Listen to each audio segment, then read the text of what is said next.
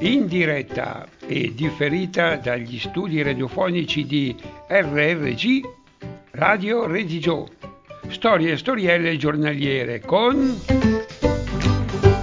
Redigio.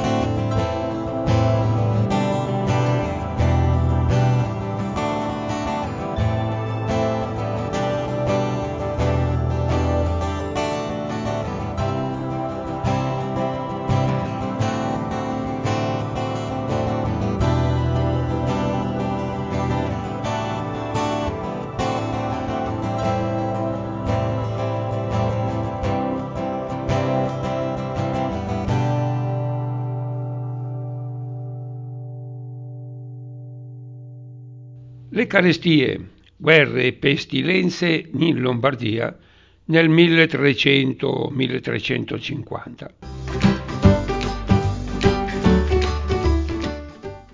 Una forte e luttuosa carestia travagliò le campagne lombarde tra il 1315 e il 1317, peraltro già impoverite dalle quotidiane lotte politiche e militari tra le avverse fazioni. Le lunghissime guerre e le persecuzioni politiche tra i partiti rivali, che prevedevano l'incendio dei raccolti e la rovina delle culture arboree, dovettero incidere profondamente, insieme a cause climatiche sfavorevoli, sulla puntuale comparsa della penuria e della fame.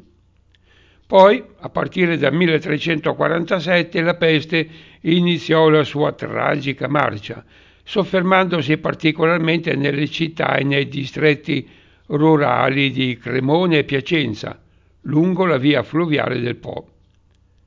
Milano e Novara furono in larga misura risparmiate, perché Luchino Visconti seppe evitare il contagio impedendo l'accesso alle due città e ai loro territori agli uomini provenienti dalle zone contagiate.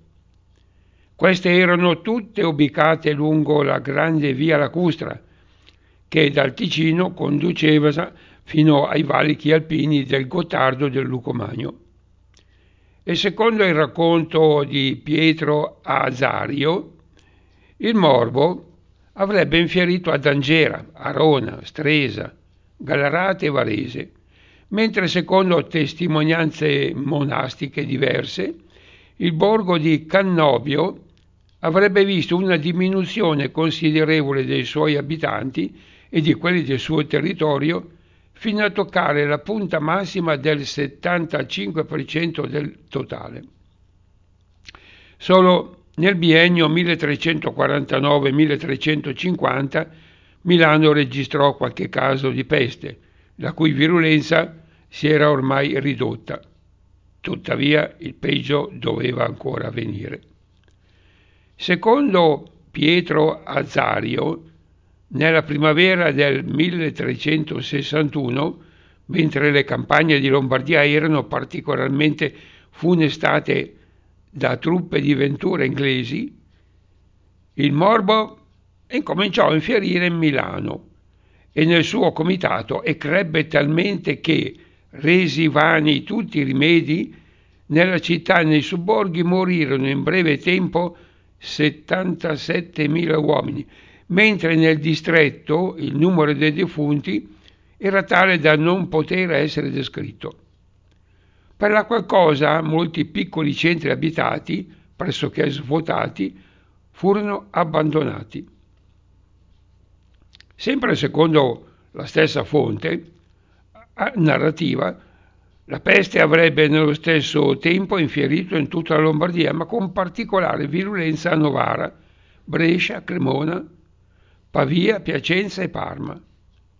Mentre, tuttavia, conto notare che non tutte le morti erano imputabili al, morto, al morbo pestilenziale, poiché i cronisti solite, eh, sottolineavano anche gli incendi, le distruzioni, gli omicidi, le cui conseguenze furono anche peggio della peste e tali che in Lombardia in genere era quasi scomparso e perito il genere umano.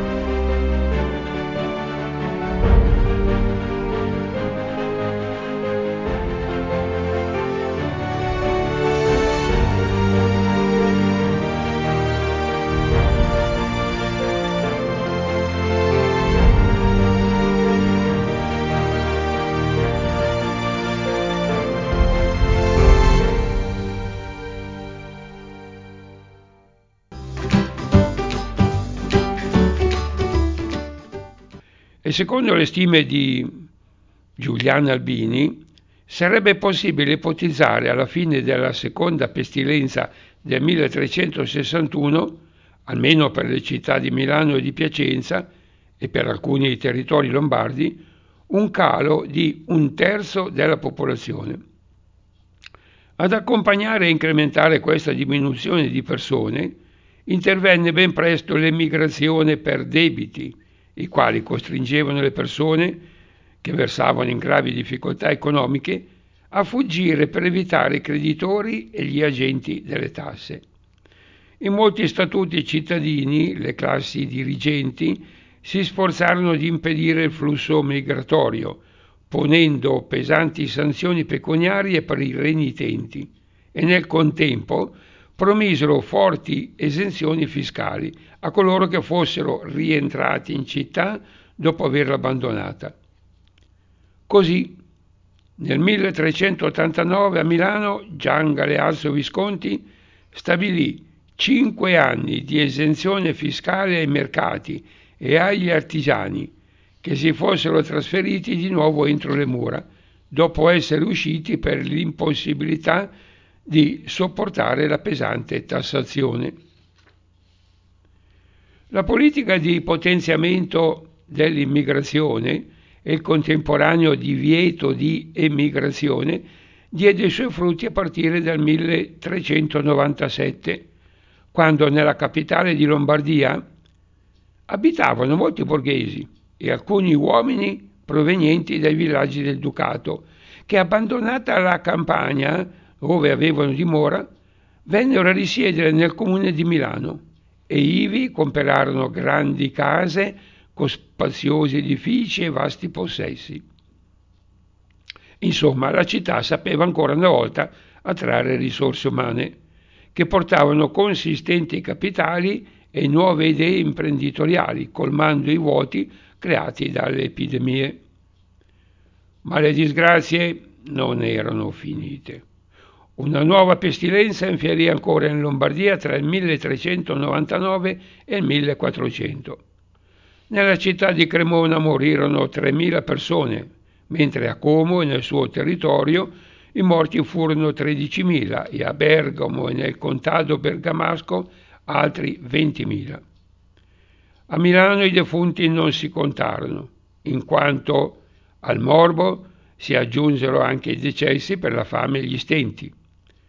Per evitare un ulteriore spopolamento, il potere politico visconteo promulgò tra il 1401 e il 1408, in anni di carestia e di siccità, alcuni statuti che vietavano ai sudditi di abbandonare il territorio del ducato, pena la confisca dei beni e la prigionia.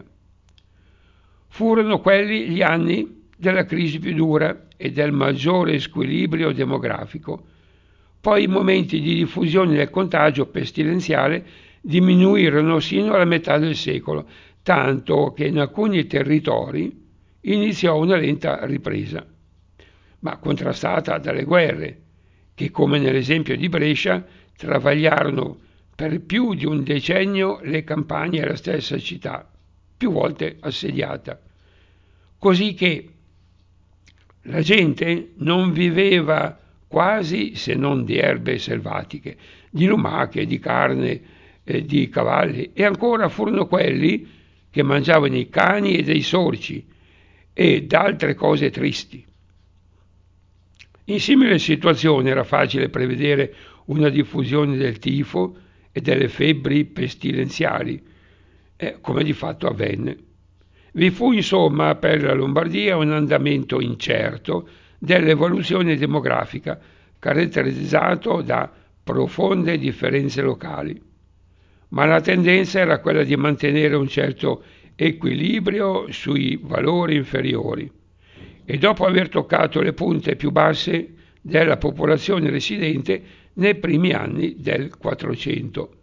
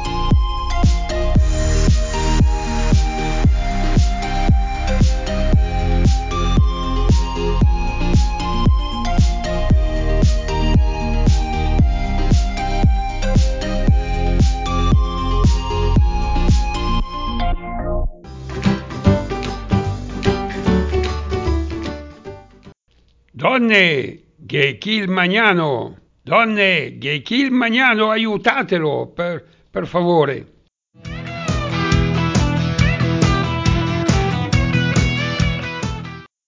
E la bella sposotta capisce subito quali sono le necessità dello stagnino e lo accontenta di buon grado dandogli anche qualcosa in più del dovuto, che però non si può dire. Se ne accorge il marito beffato e il povero stagnino finisce a casa con la testa rotta da un bastone nerboruto. Non gli necessitano dottori e avvocati. Da solo infatti riesce a stagnarsi la testa al post dei suoi pignat. E il finale scherzoso rende ancora più gaia una canzone che ha avuto un momento drammaticissimo, da volgere quasi in tragedia la situazione, già di per sé triste del povero stagnino, derelitto per una sorte ingiusta che lo obbliga a mendicare ogni giorno un pezzo di pane di casa in casa.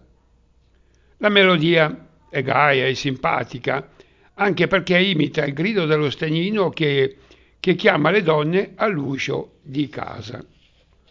Le canzoni popolari non sono così ingenue come si pensa e come ci vogliono far credere. Le parole di arie famose spesso hanno doppi sensi da spettacolo e comunque sono tutte permeate di sessualità, nella quale il marito ci lascia sempre il cosiddetto onore, anche se a volte colpisce duramente l'amante della moglie. Prendiamo per esempio il caso del Magnano o Stagnino, che dir si voglia. Vaga nella città alla ricerca di pentole, padelle da aggiustare. Se una volta era facile abbordare le giovani signore che avevano bisogno delle sue prestazioni, adesso che pentole dai manici rotti, dagli interni scrostati o dai bordi semidistrutti possono essere sostituite con poca spesa e sicuramente inferiore al costo della riparazione.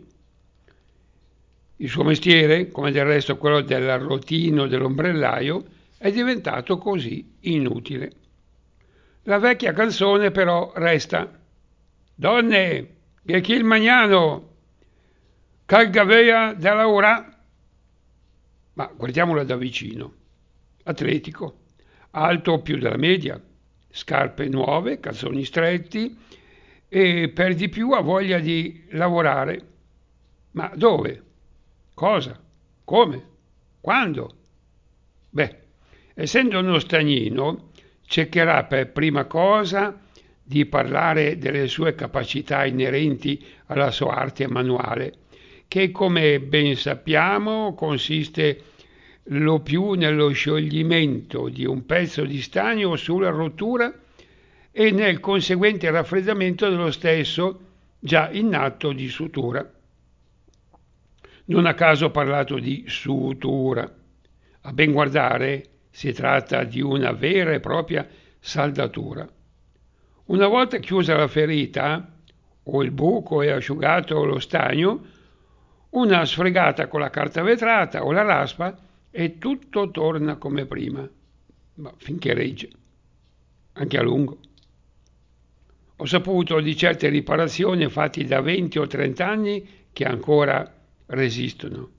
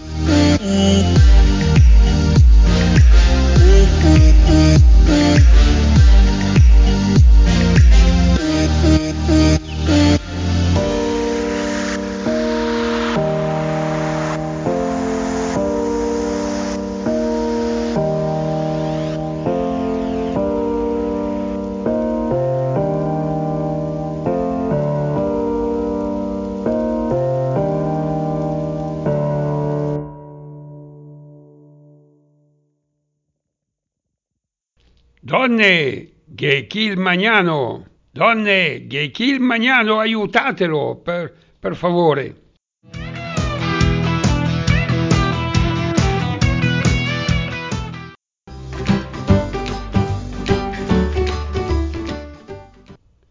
E se capi qualcosa da fa, tu san che chi il magnan, che il gavea dell'aurà. Che straordinaria dichiarazione! Che offerta prodigiosa! Se avete qualcosa da far aggiustare, ragazze, qui c'è il Magnano che ha voglia di lavorare. E al grido offerta risponde chi? Una sposotta, con in man una pignata rotta. Non è certo una sposana con in man una pignata buona né una sposetta con in mano una pignata stretta, o una sposarda con in mano una pignata larga. No, a lei una sposotta, avvezza all'uso della sua pignata, che a furia di dai e dai nella foga dei primi giorni di esperienza, da buona sposotta, casalinga, maneggevole, la presenta rotta e pronta alla riparazione. Ebbene, cosa dice? E se me la giusti proprio da galanton, mi ve la daria de nascosta dal meon. Ora, se si fosse trattato di una pentola veramente rotta, inclinata, spezzata, con il manico penzolante o qualche vite mancante, perché darla di nascosto dal suo uomo? Che, che non era un pirla e origliava dietro l'uscio? Ma tant'è vero che salta fuori, geloso, con un tarello in mano. C'è una versione nella quale tarello è un contundente anatomico. Essere picchiato da quello per un uomo che si pronuncia tale, per giunta stagnino, non devono essere rose e fiori. Magari è in pericolo anche il suo lato B. E pim, e pum, e pam, sulla crapa del Magnan. Ma niente fondo schiena. Testa, crapa, magari pelata per la moda di Julbrinner, scoppiata anche in Italia a un certo punto. Crani rasati ce ne sono tanti, ma come quello del Magnano nessuno. È contuso, incerottato, ancora sanguinante e pieno di dolori.